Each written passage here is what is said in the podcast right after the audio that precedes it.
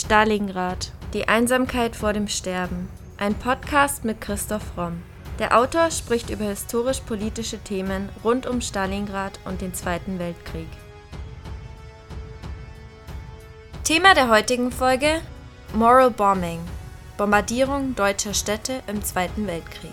Das ist eine Doppelfolge und diese Folge ist der erste Teil.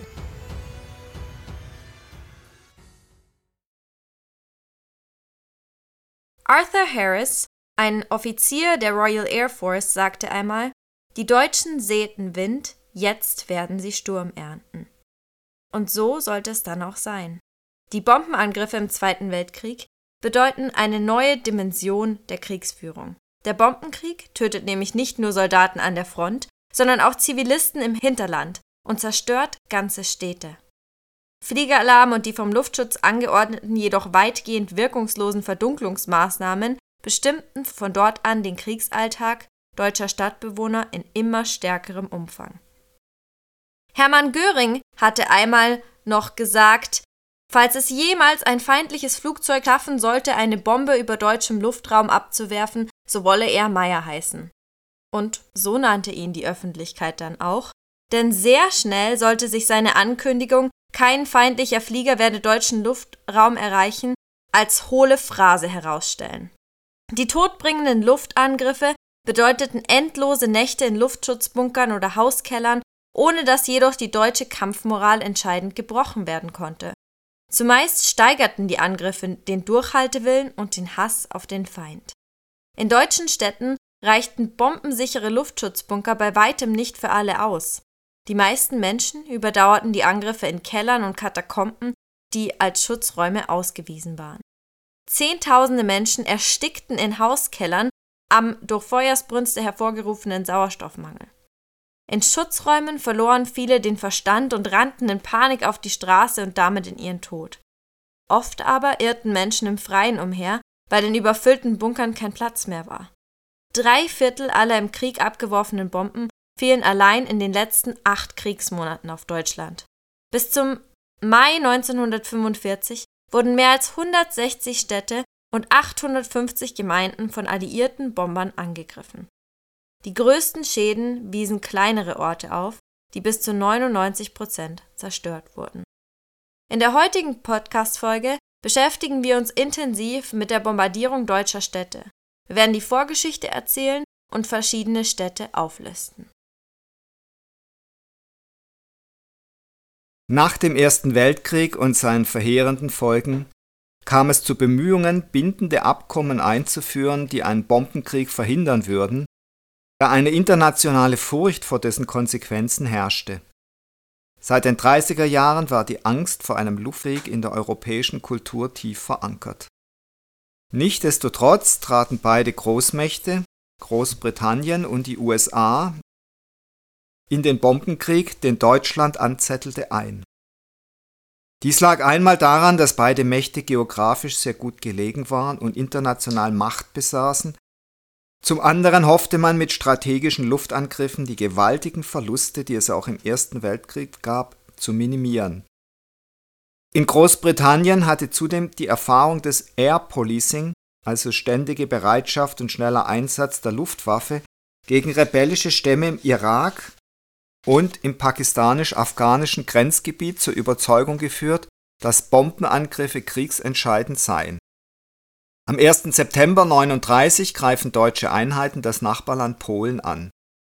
Sie beginnen einen verbrecherischen Krieg ungeahnten Ausmaßes, den Zweiten Weltkrieg.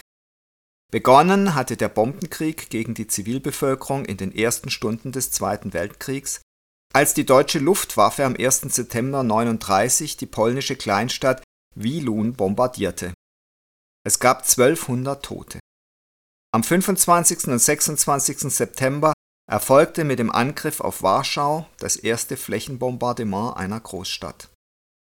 Dann war Rotterdam das Ziel vernichtender deutscher Luftangriffe am 14. Mai 1940 obwohl die Übergabeverhandlungen für die niederländische Hafenmetropole bereits im Gang waren, starben 800 Zivilisten.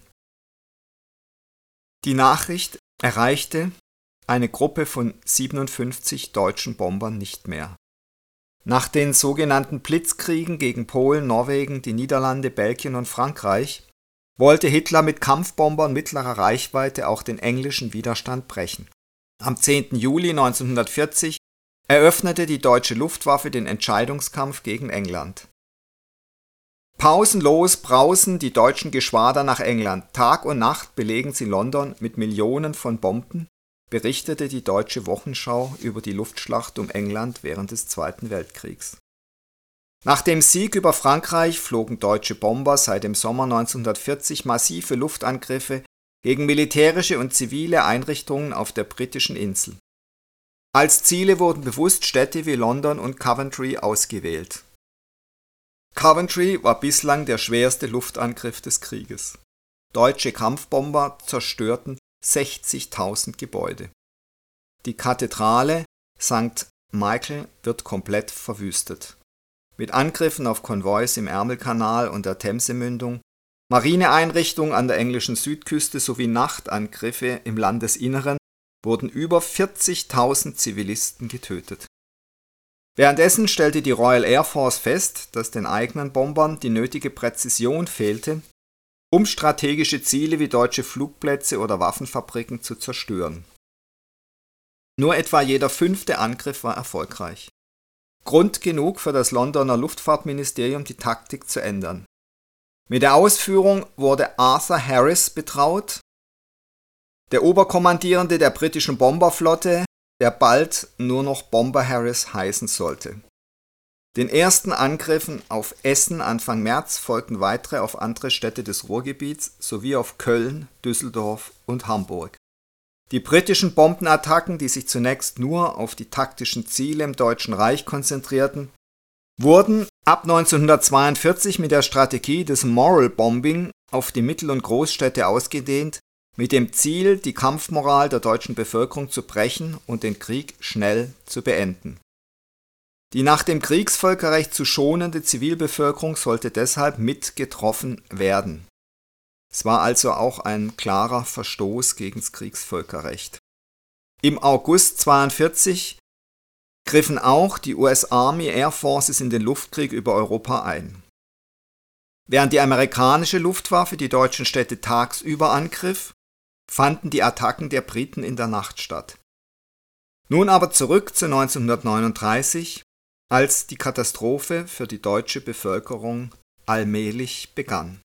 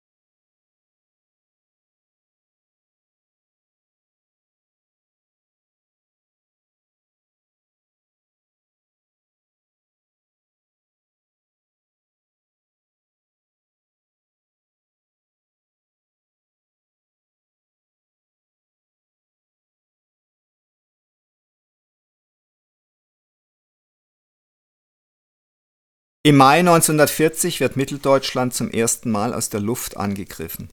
Für die britischen Bomber der Royal Air Force, der RAF, sind von ihren Stützpunkten in England aus der Westen und Norden des Deutschen Reichs schneller erreichbar, was für die Kriegsführung effektiver ist. Bereits seit Kriegsbeginn hatte die Royal Air Force darauf gedrängt, Bombenangriffe ohne Rücksicht auf zivile Opfer fliegen zu dürfen. Im Oktober 1940 erhielt die RAF die Erlaubnis, deutsche Stadtgebiete zu bombardieren, um die Moral der deutschen Heimatfront zu zerrütten. Offiziell hieß es in Großbritannien allerdings, die britischen Bomber würden stets nur militärische Ziele und Industriezentren angreifen. Damit sollte der Eindruck vermieden werden, dass vorsätzliche Bombenangriffe auf Zivilisten geplant seien. Es wurde also auf beiden Seiten gelogen und es bewahrt sich wieder einmal, dass die Wahrheit im Krieg zuerst auf der Strecke bleibt. Anfangs sind es gezielte Angriffe auf einzelne Rüstungsfabriken, vor allem in Magdeburg, Bernburg, Dessau sowie in Merseburg-Leuna, durch einzelne leichte Bomber mit wenig Munitionslast.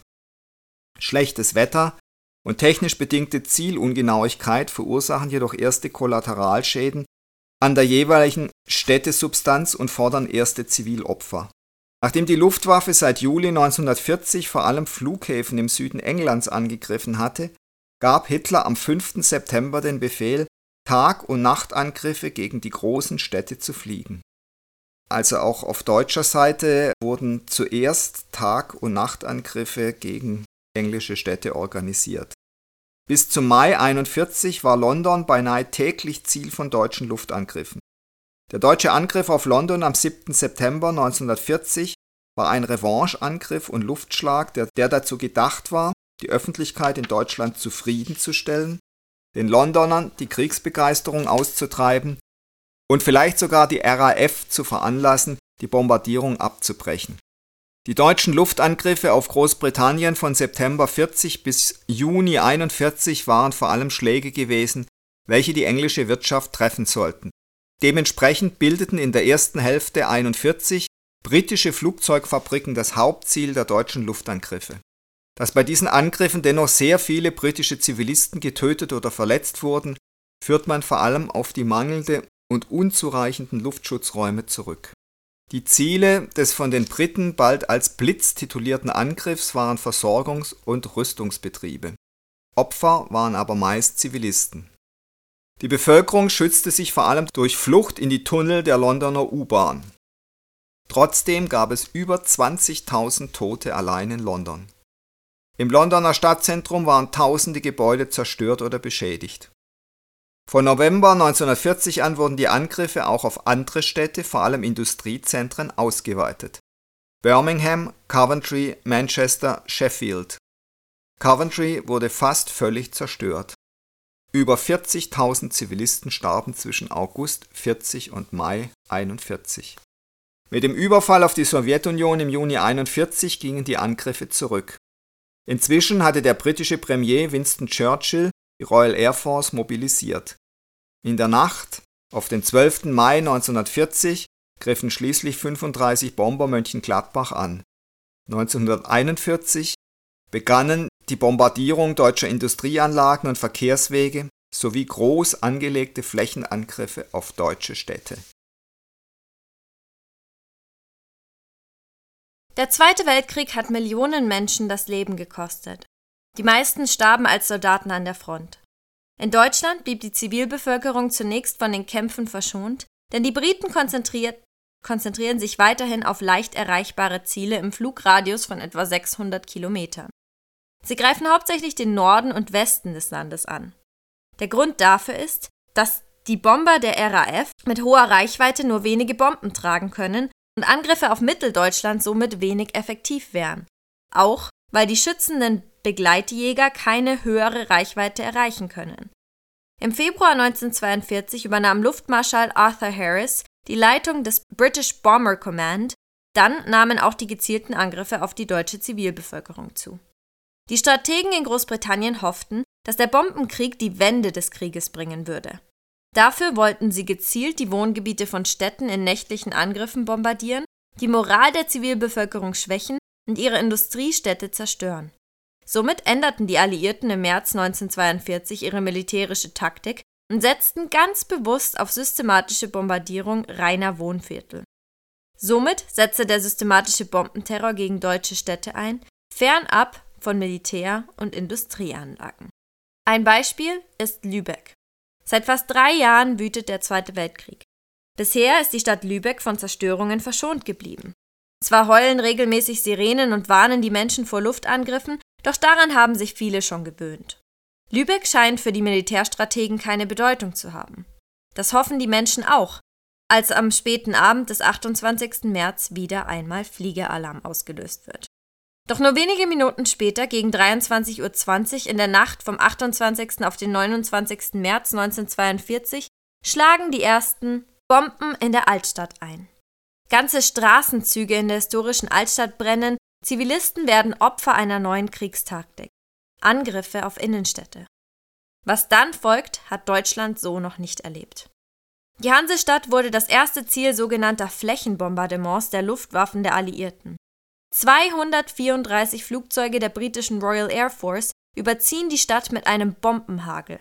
Pausenlos werfen sie ihre vernichtende Fracht ab. Es dauert nur wenige Stunden, dann ist zerstört, was in Jahrhunderten entstanden war. Für die damals gut 150.000 Bewohner der Stadt beginnen nun Stunden des Grauens. Der Angriff richtet sich nicht gegen einzelne militärische Anlagen, sondern soll die Zivilbevölkerung treffen und möglichst großen Schaden anrichten. Bald brennen ganze Straßenzüge auf der Altstadtinsel, dem Zentrum des Bombardements. Auch vor den historischen Bauwerken wie den berühmten Kirchen macht das Feuer nicht Halt. Gegen 0.30 Uhr brennt der Dachstuhl von St. Petri aus dem 13. Jahrhundert, später brennen auch die Türme von St. Marien und der Dom. In der Marienkirche stürzen die Glocken des Südturms herab. Sie treffen Kisten mit mittelalterlichen Fensterscheiben, die während des Krieges vor Beschädigungen geschützt werden sollten. Auch das mittelalterliche Inventar der Kirche wird zerstört, ebenso wie die 500 Jahre alte sogenannte Totentanzorgel von St. Marien, auf der bereits Dietrich Buxtehude und Johann Sebastian Bach gespielt hatten. Die älteste noch spielbare Orgel Deutschlands war nun ein Raub der Flammen geworden. Erst nach mehr als dreieinhalb Stunden haben die letzten Bomber ihren Auftrag erfüllt. Rund 8000 Stabbrandbomben, 400 Flüssigkeitsbomben und 300 Sprengbomben sind auf Lübeck niedergegangen. Hunderte Häuser stehen in Flammen, die sich immer weiter ausbreiten. Feuerwehr und Helfer sind völlig machtlos. Die Wasserversorgung ist zusammengebrochen. Obwohl Lübeck militärisch bedeutungslos war, bot sich die dicht bebaute Altstadt mit vielen Fachwerkhäusern für so etwas an. Brände breiteten sich dort sehr rasch aus und die Stadt der sieben Türme war ein markantes Ziel für Bomberpiloten. Am nächsten Morgen, dem Palmsonntag, wird das ganze Ausmaß der Verwüstung sichtbar. Fast 1500 Häuser sind völlig zerstört, 2200 schwer beschädigt und weitere 9000 in Mitleidenschaft gezogen. Insgesamt gut die Hälfte der 22.000 Gebäude der Stadt. Mehr als 320 Lübecker sind in den Trümmern gestorben. Die genaue Zahl der Toten ist noch unklar. Sie wurden später alle auf dem Ehrenfriedhof in einem Massengrab beerdigt. Fast 800 Menschen sind verletzt, weit über 15.000 Menschen obdachlos. Neben dem menschlichen Leid und dem materiellen Schaden sind die kulturellen Verluste immens. In der Kirche verbrennen Kunstschätze, im historischen Rathaus die wertvolle Kriegsstube von 1356, außerdem Dutzende prächtige Bürgerhäuser. Lübeck steht vor den Trümmern seiner eigenen Geschichte. Beim Wiederaufbau haben Unterkünfte für die vielen Wohnungslosen Vorrang. Noch Jahrzehnte später müssen die Schäden beseitigt werden. So endet zum Beispiel die Rekonstruktion des Lübecker Doms erst 1982 mit der Wiedereröffnung der Paradiesvorhalle. Zwar nennt die UNESCO die Lübecker Altstadt im Jahr 1987 zum Weltkulturerbe, dennoch sind viele Kulturschätze Lübecks seit der Bombennacht für immer verloren. Die Toten, die brennenden Türme, das Ausmaß der Zerstörung, all das erschüttert die Menschen in Lübeck damals zutiefst. Dass dieser Angriff eine Revanche für die Fliegerbomben der Luftwaffe auf Coventry ist und damit also eine Reaktion auf das Unrecht des Naziregimes, sehen damals nur wenige. Bis zum Kriegsende 1945 werden noch viele deutsche Städte bei sogenannten Flächenbombardements schwer beschädigt. Briten und Amerikaner reagieren damit auch auf deutsche Luftangriffe gegen englische Städte, die bereits 1940 begonnen hatten. Nach Lübeck kommen die Bomber nur noch einmal zurück. Am 25. August 1944 greifen sie Rüstungsunternehmen an, 110 Menschen sterben. Die Altstadt bleibt verschont, weil sie ab 1944 Umschlagplatz für Rotkreuztransporte für britische Kriegsgefangene in Deutschland ist. Die Bombardierungen in der Nacht vom 28. auf den 29. März 1942 gehen als Palmarum 1942 in die Geschichte Lübecks ein. Die Bezeichnung bezieht sich auf das Datum des Angriffs an einen Palmsonntag, der auch Palmarum genannt wird. Da Ostern ein bewegliches Fest ist, ist das Gedenken an die Bombennacht bis heute nicht an das Datum 28. 29. März, sondern an den Palmsonntag gebunden und variiert damit von Jahr zu Jahr. Nächstes Beispiel Rostock. Als Hochburg der Rüstungsindustrie ist Rostock im Zweiten Weltkrieg ein bevorzugtes Ziel von Luftangriffen. Die Stadt an der Ostsee ist ein Zentrum der deutschen Rüstungsindustrie. Die Flugzeugwerke Heinkel und Arado sowie die Neptun-Werft beliefern die Wehrmacht. Bereits 1940 greifen britische Bomber deren Werksgelände gezielt an im September 1941 sterben bei einem weiteren Luftschlag mehr als 30 Menschen. Ein halbes Jahr später ändert sich die Strategie der Royal Air Force. Seit dem Angriff auf Lübeck nehmen die Alliierten keine Rücksicht mehr auf die Zivilbevölkerung. In den Nächten vom 23. bis zum 27. April 1942 treffen die Bomben daher auch die Innenstadt von Rostock. Als zweites Ziel der sogenannten Area Bombing Directive des Flächenbombardements auf deutsche Städte. In der Hansestadt Rostock leben damals etwa 130.000 Menschen. Als die Sirenen heulen, flüchten die Bewohner wie immer in diesen Kriegsmonaten in die Keller ihrer Häuser oder die wenigen Luftschutzbunker. Doch was sich in der Nacht zum 24. April ereignet, hat eine neue Dimension. Fast 150 britische Bomber steuern auf Rostock zu. Ihre vernichtende Fracht Spreng- und vor allem Brandbomben. Innerhalb kurzer Zeit prasseln Tausende auf die Stadt nieder und setzen Gebäude in Flammen. Am nächsten Morgen wird deutlich, dass sich die Schäden in Grenzen halten. Die meisten Bomben haben das Stadtzentrum verfehlt. Doch in den folgenden Nächten wiederholen sich die Angriffe. Insgesamt fast 500 Flugzeuge werfen mehr als 100.000 Bomben ab. Jetzt treffen sie auch die Altstadt. Helfer, die die Brände löschen wollen, kommen gegen die Feuersbrunst nicht an. Sie breitet sich von Haus zu Haus aus, erfasst ganze Straßenzüge. Mehr als 200 Menschen sterben, Tausende werden verletzt. Die Altstadt am Ufer der Warnow gleicht einem Trümmerfeld, aus dem einzelne Bauwerke wie der 48 Meter hohe Turmschaft der Petrikirche herausragen. Das Dach wird ein Raub der Flammen. Die Rostockerin Luise Utpatel ist mittendrin in der Feuersbrunst. Sie lebt in einem der prächtigen Giebelhäuser am Hopfenmarkt der heutigen Gröpeliner Straße. In einem Brief an ihre Mutter und die Geschwister beschreibt sie damals die erste dieser harten Nächte im Luftschutzkeller. Sie berichtet.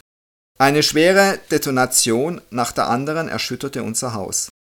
Dazwischen krachten die Abschüsse der schweren und der leichten Flak. Um halb zwei Uhr hatte der Alarm begonnen und fast pausenlos ging der Angriff weiter. Mehrere Male versuchten einige der Männer nach oben zu gehen, um wegen Brandbomben nachzusuchen, aber sie mussten meistens wieder nach unten kommen, ehe sie auf dem Boden waren, weil keine Ruhepause eintrat. Allein die materiellen Schäden sind unermesslich. Außerdem werden rund 35.000 Menschen obdachlos, verlieren oft ihr gesamtes Hab und Gut. Von massiven Gebäuden wie Jakobikirche und Oberlandesgericht, dem historischen Steintor und dem neobarocken Stadttheater, aber auch von Kliniken und Schulen stehen nur noch Ruinen. Am Ende des Krieges 1945 ist rund ein Viertel der Wohnhäuser in der Hansestadt zerstört und mehr als die Hälfte beschädigt. Das mächtigste Gebäude der Altstadt, die Marienkirche, übersteht den Krieg weitgehend unbeschadet. Die Infrastruktur sei vollkommen zerstört worden, sagt Stadtarchivar Carsten Schröder und fügt hinzu: Am letzten dieser vier Tage gab es keinen Nahverkehr mehr, keine Stromversorgung, keine Wasserversorgung, keine Telegrafie, keine Gasversorgung. Gas spielte ja damals eine sehr große Rolle. Der Angriff sei ein tiefgreifender Einschnitt, dessen Geschichte bis heute noch lange nicht aufgearbeitet worden sei, so Schröder. Die Perspektive, aus der man heute auf das Geschehen blicke, sei bisher noch relativ einseitig. Um das zu ändern, sollen bei Gedenken an die Bombennächte künftig auch nicht nur Zeitzeugenberichte wie jener der gutbürgerlichen Luise Ut Patel vorgetragen werden. Es soll beispielsweise auch um den ukrainischen Zwangsarbeiter Grigori Sertschuk gehen, der 1942 als 15-Jähriger in Heinkels Flugzeugwerke kam und der nach einem Bombenangriff die Leichen von etlichen jungen Kolleginnen auf Lkw verladen musste. Für sie habe es keinen Zutritt zu den Luftschutzbunkern in der Stadt gegeben, sagt Thomas Werner vom Rostocker Kulturamt. Zitat Deshalb sind diese Menschen sehr oft ums Leben gekommen, weil sie in Unterständen Zuflucht suchten, die für solche Bombenangriffe nicht geeignet waren. Auch das sei ein Teil der Geschichte, an die erinnert werden sollte. Die Angriffe auf Rostock waren kein Zufall oder Irrtum. Nächstes Beispiel. Köln. Lebensmittelrationierung, Verdunkelung und Einberufungen zur Wehrmacht waren für die Kölner Bevölkerung die ersten spürbaren Auswirkungen des Zweiten Weltkriegs. Seit 1941 wurde das Leben der Kölner immer stärker von Luftangriffen bestimmt, die die Stadt in Trümmern legten und Zehntausende von Toten und Verletzten forderten. Der optimistischen Stimmung der Blitzkriegphase von 39-40 folgte spätestens Mitte 42 nach dem 1000-Bomber-Angriff schlagartige Ernüchterung. Gegen 0.15 Uhr warnen Sirenen vor einem Luftangriff auf die Stadt. Mehr als 1000 britische Flugzeuge sind im Anflug. Den rund 700.000 Kölnern bleibt etwa eine halbe Stunde, um in Luftschutzbunker zu fliehen. Gegen 0.45 Uhr fallen die ersten Bomben. Alle sechs Sekunden, berichtet später die britische Presse, werden Spreng- und Brandbomben abgeworfen. Am 30. Mai 1942 erlebt die Stadt Köln den ersten 1000-Bomber-Angriff des Krieges. 1047 Bomber versammelt das britische Bomber Command für die Operation Millennium. Nicht alle erreichen das Ziel.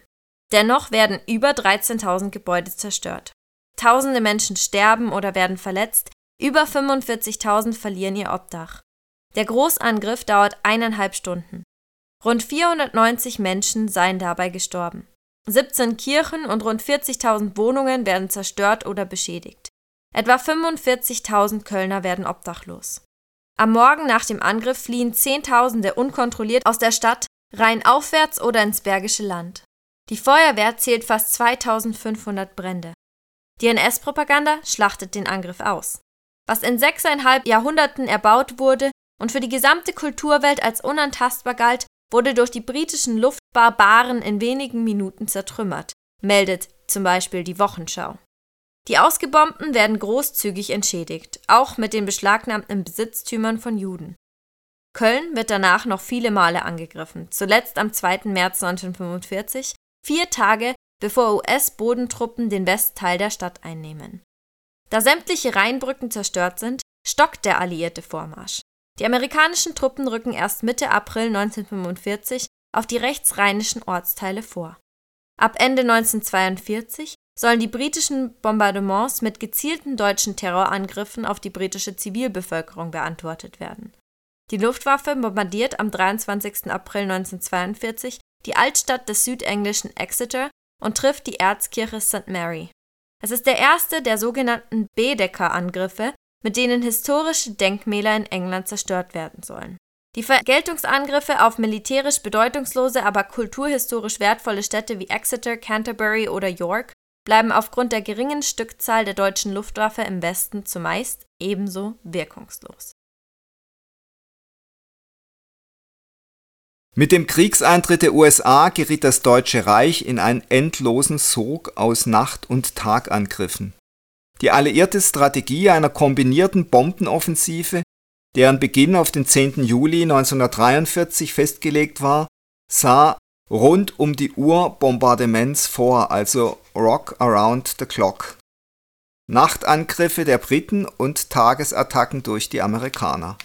Die Angriffe der viermotorigen fliegenden Festungen vom Typ Boeing B-17 und B-24 stießen auf keine nennenswerte Gegenwehr.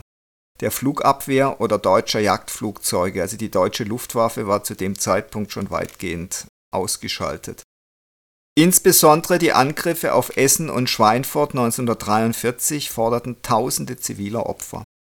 Im Juli 1943 entfesseln alliierte Bomber ein Inferno von unvorstellbarem Ausmaß, den Feuersturm von Hamburg. Während des Unternehmens Gomorra wurden große Teile Hamburgs zerstört. Im Herbst 1943 eskalierte der Luftkrieg. Die Alliierten griffen immer mehr Städte an. Der Plan, die Deutschen zu demoralisieren und so ihr Land sturmreif zu bomben, ging jedoch nicht auf. Eines der schlimmsten Beispiele ist tatsächlich Hamburg und die Operation Gomorra.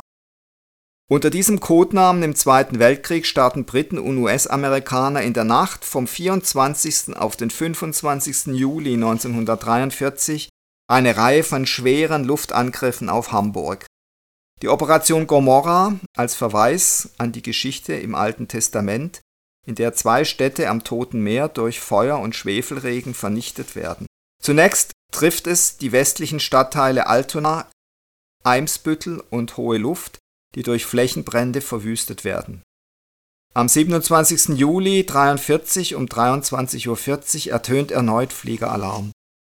Die Einwohner der 1,5 Millionen Stadt reagieren sofort und suchen die vermeintlich schützenden Keller und Bunker auf. Doch was die Menschen in der Nacht zum 28. Juli erleben, übertrifft alles bislang Vorstellbare. Das Inferno des Feuersturms zerstört weite Teile im Osten der Elbmetropole die Spuren sind bis heute sichtbar. 739 britische Flugzeuge brechen am 27. Juli abends in Richtung Hamburg auf. In den folgenden Stunden werfen sie mehr als 100.000 Spreng- und Brandbomben ab. Orientierungspunkt für die Piloten die Nikolaikirche. Der dichte Bombenteppich trifft die dicht besiedelten Arbeiterviertel Hohenfelde, Hamm, Billbrock, Borgenfelde, Rothenburgsort Hammerbrook und das östliche St. Georg. Mehr als 400.000 Menschen halten sich zum Zeitpunkt des zweiten Großangriffs in diesem Gebiet auf, etwa ein Viertel der Gesamtbevölkerung. In der Innenstadt brennt die Alstertarnung, ein Netz aus Drahtgeflecht und kleinen Blechplättchen. Eine Fläche von 250.000 Quadratmetern steht in Flammen. Britische Experten hatten bereits in den 30er Jahren umfangreiche Untersuchungen angestellt und die Brennbarkeit der ortsüblichen Bauweise untersucht, um die Bombentechnologie immer weiter zu perfektionieren. Sprengbomben durchschlagen Dächer, Wände und Mauern und machen den Brandbomben den Weg frei. Begünstigt durch wochenlange Hitze und Trockenheit taucht am 28. Juli erstmals im Luftkrieg das Phänomen eines Feuersturms auf, der über fünf Stunden tobt und in dessen Zentrum Hammerbrook liegt. Zehntausende Brände vereinen sich minutenschnell zu riesigen Flächenbränden. In den schmalen Straßen wird die Luft wie in einem riesigen Kamin angesogen. Die fünfstöckigen Wohnblocks und die Speicher entlang der Kanäle bieten den Flammenwalzen, in deren Zentrum bis zu 1000 Grad herrschen und die zeitweise Orkanstärke erreichen, reichlich Nahrung. Der Feuersturm reißt Menschen zu Hunderten in die Flammen fängt sich in den schmalen Terrassen und Hinterhöfen der Wohnblocks und lässt kein Entrinnen zu. Schutzräume werden zur Todesfalle. Wir mussten rohe Gewalt anwenden, um die Leute zu bewegen, die Keller zu verlassen, sagt Hans Brunswick, damals Feuerwehrhauptmann. In den Kellern und Bunkern wird die Hitze schließlich unerträglich, es gibt zu wenig Wasser. Viele reißen ahnungslos die Türen auf und geben den Weg für die reißenden Flammen frei. Anderen versperren Trümmer die Kellerausgänge. Die Menschen ersticken in ihren Kellern, verbrennen und verglühen auf der Straße, werden von umherfliegenden Holzteilen und herabstürzenden Dächern erschlagen. Als wir aus dem Bunker kamen, hatte ich das Gefühl, die Flammen schlagen, sagt die Zeitzeugin Elfriede Sindel. Eine andere Zeitzeugin, Elke Baresch, floh damals über glühende Straßen in einen Bunker. Sie berichtet. Wir waren zuerst am Bergdorfer Herweg bei meinen Großeltern im Hauskeller, bis da eine Brandbombe reinging. Dann hieß es alle raus und rüber zum Bunker. Vor dem Bahnhof und vor dem Bahngelände glühte alles, weil da das Kohlenlager war und da Phosphorbomben gefallen waren. Das war eine glühende Masse. Meine Mutter rief, nicht stehen bleiben, nicht stehen bleiben, ihr fallt hin und dann verbrennt ihr. Mein Bruder und ich hatten uns angefasst, während wir liefen. Als wir am Bunker ankamen, da waren unsere Sohlen ziemlich dünn und vom Kinderwagen waren die Reifen abgeschmort. Margret Klaas, damals 16 Jahre alt, Mitglied im Bund Deutscher Mädchen, begleitet die Flüchtlinge aus Hamburg und erzählt. Wir waren auf dem Bahnhof Meusling bei Lübeck eingesetzt. Nie werde ich diese Szenen vergessen, den Anblick der Menschen in den Güterzügen, für die wir Verpflegung und, Getränke bereithielten. Die meisten saßen völlig apathisch da, das Grauen noch im Gesicht. Andere hasteten von Waggon zu Waggon und riefen die Namen von vermissten Angehörigen hinein, in der verzweifelten Hoffnung, ihren Ehepartner, die Eltern oder Geschwister wiederzufinden. Es war herzzerreißend. Rettungskräfte können weder löschen noch bergen. Die Straßen in den betroffenen Ortsteilen liegen begraben unter Trümmern, Telefonleitungen sind unterbrochen. Wolken aus Rauch, Staub und Asche ziehen über die Stadt, erst gegen Mittag sickert Tageslicht durch. Am Tag setzen amerikanische Flugzeuge das Bombardement fort.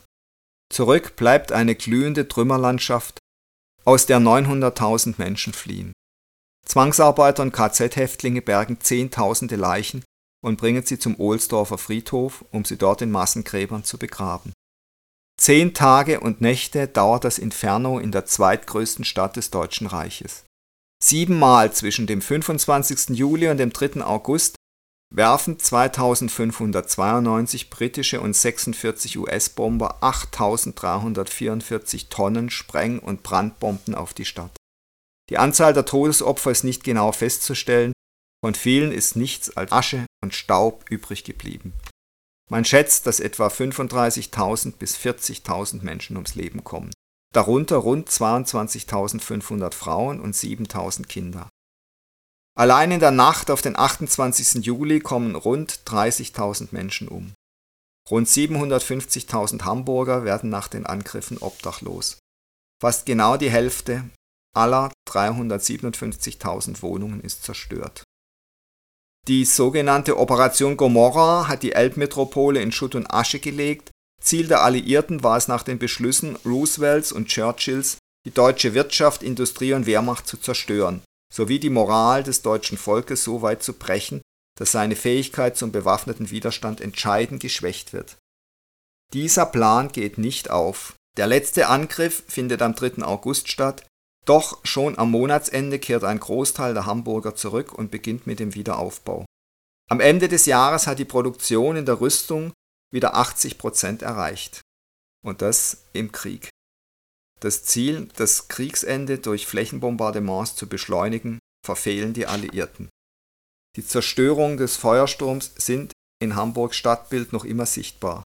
So gibt es im ehemaligen Arbeiterstadtteil Hammerbrook heute kaum noch Wohngebäude, Stattdessen dominieren Bürobauten. In Barmbek, Hamm und Eilbeck ersetzen in den 50er Jahren eilig errichtete Wohnblocks die zerstörten Häuser und prägen das heutige Aussehen der Stadtteile. Ein gefährliches Erbe der Bombennächte schlummert außerdem im Boden unter der Stadt und im Schlick der Flete. Dort lauern immer noch unzählige Blindgänger. Nächstes Beispiel ist Hannover. In der Nacht auf den 9. Oktober 1943 erlebt Hannover die schwerste Bombennacht des Zweiten Weltkriegs. Rund 261.000 Bomben fallen auf die Stadt, 1245 Menschen sterben. Zurück bleibt ein Trümmerfeld. Gegen 15 Uhr am 8. Oktober 1943 beginnen in Hannover die Sirenen zu heulen. Seit Beginn des Krieges ist es der 428. Fliegeralarm in der Leinestadt. Nach einer Stunde kehrt wieder Ruhe ein und die Menschen gehen ihren Geschäften nach. Zu dieser Zeit ahnten die Bewohner der Stadt noch nicht, dass ihnen in dieser Freitagnacht die schwersten Angriffe der alliierten Bomber bevorstehen würden. Zwischen 22.30 Uhr und 23.15 Uhr steigen in Ostengland 504 Flugzeuge in den Nachthimmel auf. Eine Stunde nachdem die letzten Bomber gestartet sind, meldet die Flugwache im Turm des neuen Rathauses in Hannover Einflüge von Nord- und Mittelholland Kurs Ost. Gut zwei Wochen zuvor hatten sich die britischen und amerikanischen Bomber bei ihren Angriffen heftigem Flugabwehrfeuer gegenüber gesehen. Jetzt täuschen sie zunächst einen Angriff auf Berlin vor. Während rund 120 Maschinen ihre Bomben über Bremen abwerfen, fliegen die meisten Bomber Richtung Reichshauptstadt weiter. Erst als der Hauptverband das Steinhuder Meer erreicht, wechseln die Piloten in die Richtung und nehmen Kurs auf Hannover. Die ersten Maschinen über der Innenstadt sind die Pfadfinder der 156. britischen Schwadron. Aus einer Höhe von 19.000 Fuß werfen sie ab 1.30 Uhr ihre Markierer ab. Bei klarer Sicht gelingt es den Besatzungen, sich am Hauptbahnhof zu orientieren und ihre weißen, roten und grünen Zielmarkierer präzise zu legen. Was dann folgt, ist die größte Bombenlast, die Hannover im Zweiten Weltkrieg hinnehmen muss. Die Feuerpolizei notiert 3000 Sprengbomben, 28.000 Phosphorbomben und 230.000 Stabbrandbomben, die in dieser Nacht fast 4000 Wohnhäuser vollständig zerstören. 1245 Menschen kommen im Bombenhagel ums Leben, eine Viertelmillion wird obdachlos. Die kleine Wetterstation in der Kröpke-Uhr verzeichnet zwischen 2 und 4 Uhr morgens einen Temperaturanstieg von etwas unter 10 Grad auf 34 Grad Celsius. In der ganzen Innenstadt weht ein heißer Wind durch die Straßen. Überall schlagen Flammen in den Nachthimmel, Funken fliegen, Trümmer stürzen von den getroffenen Häusern herab. Die Menschen versuchen Abstand zu den brennenden Gebäuden zu gewinnen, sich auf freie Plätze oder zum Marschsee zu retten. Eine Augenzeugin berichtet später, wie Flüchtende an dem weich gewordenen Asphalt festkleben und verbrennen. Herabgestürzte Giebel brennen ihre Abdrücke in den Straßenbelag. Erst am Morgen lässt die Hitze allmählich wieder nach. Für die Feuerschutzpolizei gestalten sich die Rettungsarbeiten schwierig. Drei der angreifenden Flugzeuge werfen Sprengbomben mit Zeitzündern ab, deren Ladung erst bis zu 144 Stunden nach dem Angriff explodiert. Zudem, so steht es im Bericht der Einsatzleitung, werden gleich zu Beginn der Bombardierungen Fernmeldeeinrichtungen zerstört. Das Wasserleitungssystem nimmt schweren Schaden. Hydranten fallen aus. Schnell breiten sich die Flächenbrände im Stadtzentrum aus. Viele Menschen ersticken in den Luftschutzkellern, weil sie sich aus Furcht vor den Flammen nicht ins Freie wagen. Infolge des konzentrischen Angriffs und überaus dichten Teppichabwurfs wurde eine Fläche von 10 Quadratkilometern völlig vernichtet, berichtet der Polizeipräsident. Durch die heftige Bombardierung des Stadtkerns ist das Geschäftsleben, das Kulturleben, der behördliche Dienstbetrieb, das Gaststätten- und Beherbergungsgewerbe in Hannover fast völlig stillgelegt. Der Stadt bleiben nur wenige Tage, sich von diesen schwersten Angriffen des Krieges zu erholen. Bereits zehn Tage später wird Hannover erneut Ziel von Bombern der Alliierten. Mit dem Einsatz neuer Flugzeuge änderte sich für die Alliierten alles. Die viermotorigen britischen Lancaster können nun dreimal so viel Bombenlast tragen.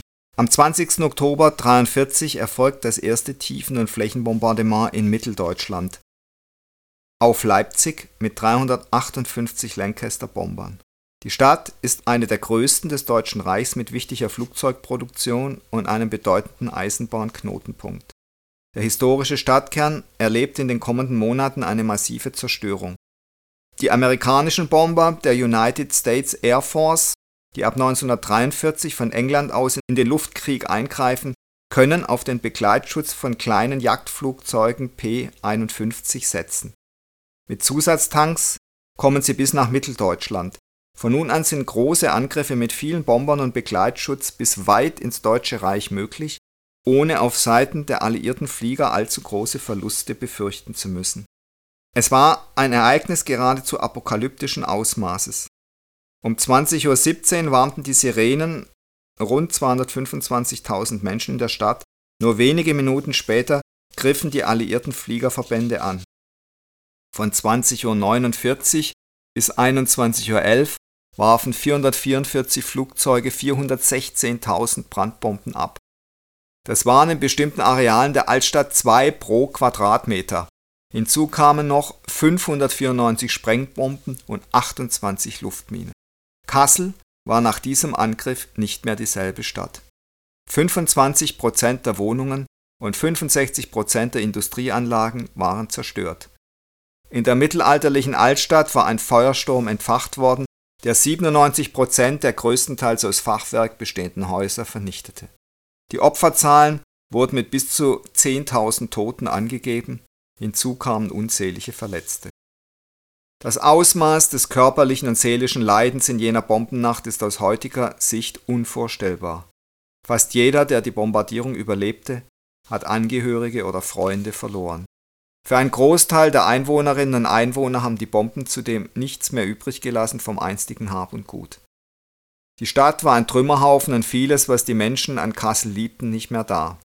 Besonders im Fadenkreuz der alliierten Luftangriffe war Kassel vor allem wegen seiner Bedeutung als Rüstungszentrum. Die Firma Henschel und Sohn im Stadtteil Nordholland produzierte hohe Stückzahlen an Lokomotiven, Panzern vom Typ Tiger und Lastwagen. An anderen Stellen der Stadt war der Flugzeugbau stark vertreten. Der 22. Oktober 1943 war der gewaltigste von insgesamt 40 Bombenangriffen, die rund 700 Flugzeuge zwischen 1940 und 1945 auf Kassel flogen. Die von ihnen hinterlassenen Zerstörungen waren so tiefgreifend, dass die Stadt lange brauchte, um ihre Funktionalität und Lebensqualität wieder zu erringen. Ein Indiz dafür ist die Einwohnerzahl, die vor dem Zweiten Weltkrieg über 200.000 betragen hatte, Anfang 46 dann bei 116.000 lag und sich nur langsam erholte. Den Vorkriegsstand erreichte Kassel erst Ende der 50er Jahre wieder. Ihre teilweise traumatischen Erlebnisse in der Bombennacht und danach haben viele Menschen nicht losgelassen. Manchem erging es bei der Rückkehr wie Hans Germandi.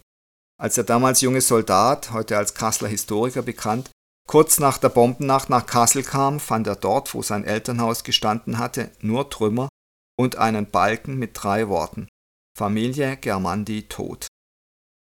Manche Begebenheiten gaben den Menschen aber auch Kraft. So wurde das berühmte Kasseler Friedrich-Gymnasium, dort gingen unter anderem die Brüder Grimm zur Schule, zwar fast vollständig zerstört, aber das Portal mit zwei Statuen blieb erhalten. Sie verkörperten das alte christliche Lebensmotto Ora et labora, bete und arbeite. Fast unbeschadet erhob sich auch der Lutherturm über die Trümmer der Stadt und wurde ein Symbol der Hoffnung. Am Morgen nach der Bombennacht traf sich dort eine kleine Gruppe unter der Leitung des damaligen Pfarrers Präger zu einer Andacht zur Liedstrophe Morgenglanz der Ewigkeit. Bedeutsam war auch der Verlust früherer Identitäten durch die Zerstörung. Das Kasseler Lebensgefühl, das Kasseler Lebensgefühl, das in der früheren engen Altstadt noch im Bild vom Ahlennest, also altes Nest, kulminiert war, ließ sich zunächst kaum noch empfinden. Im Vergleich zu anderen betroffenen Städten gab es in Kassel wenige Restaurierungen historischer Gebäude. Der Marstall, die Markthalle, wurde beispielsweise erst Anfang der 60er Jahre wieder historisierend aufgebaut.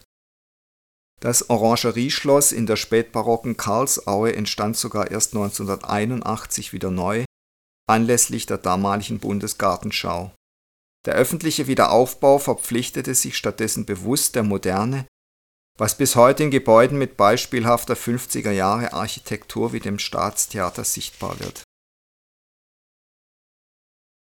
Im Zweiten Weltkrieg wurden große Teile Deutschlands durch massive Luftangriffe der Alliierten zerstört. Tausende von Städten und Dörfern wurden bombardiert, wobei Hunderttausende Menschen ums Leben kamen und unzählige obdachlos wurden. Der Höhepunkt dieser Angriffe war im Frühjahr 1945, als die deutschen Städte Magdeburg, Dresden und Mönchengladbach schwer getroffen wurden. Die Zerstörung war enorm, wobei die Alliierten ihre Luftüberlegenheit demonstrierten und Rache für frühere deutsche Angriffe nahmen. Es gab aber auch strategische Gründe, wie die Schwächung de der deutschen Kriegsressourcen. Mehr dazu erfahrt ihr in der nächsten Folge unseres Podcasts Stalingrad, die Einsamkeit vor dem Sterben.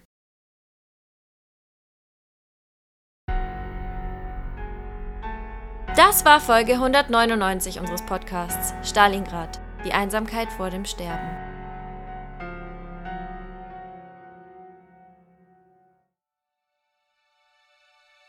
Der Kopfball in den Papierkorb erwies sich als echte Herausforderung.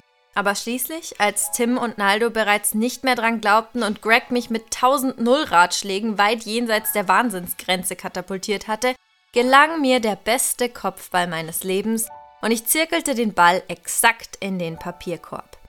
Nachdem wir gefühlt 10 Minuten gejubelt hatten, machten wir eine Endlosschleife aus unserem Filmchen, posteten und hatten innerhalb kürzester Zeit über 500 Views. Wir waren die Helden unserer Schule. Leider hatten wir für die ganze Chose über vier Stunden gebraucht und so konnten wir kaum noch was lernen, aber ehrlich. Für so einen Jahrhundertkopfball muss man schon mal eine schlechtere Note in Kauf nehmen. Und genauso euphorisch wie Nick und seine Bros freuen wir uns, dass unser Coming-of-Age-Roman Die Moore Checks nicht jetzt endlich offiziell erschienen ist. Wenn ihr mehr darüber erfahren wollt, geht doch mal auf www.primeroverlag.de slash Moore oder checkt unsere Insta-Seite, auf der sich gerade absolut alles um die Moore und ihre Charaktere dreht. Wir freuen uns auf euer Feedback und eure Gedanken, nicht nur zu unseren Büchern, sondern auch zum Podcast. Schickt uns gern weiter fleißig Themenvorschläge und meldet euch, wenn ihr Anregungen habt. Wir freuen uns. Bis nächste Woche, liebe Stalingrad Podcast-Fans.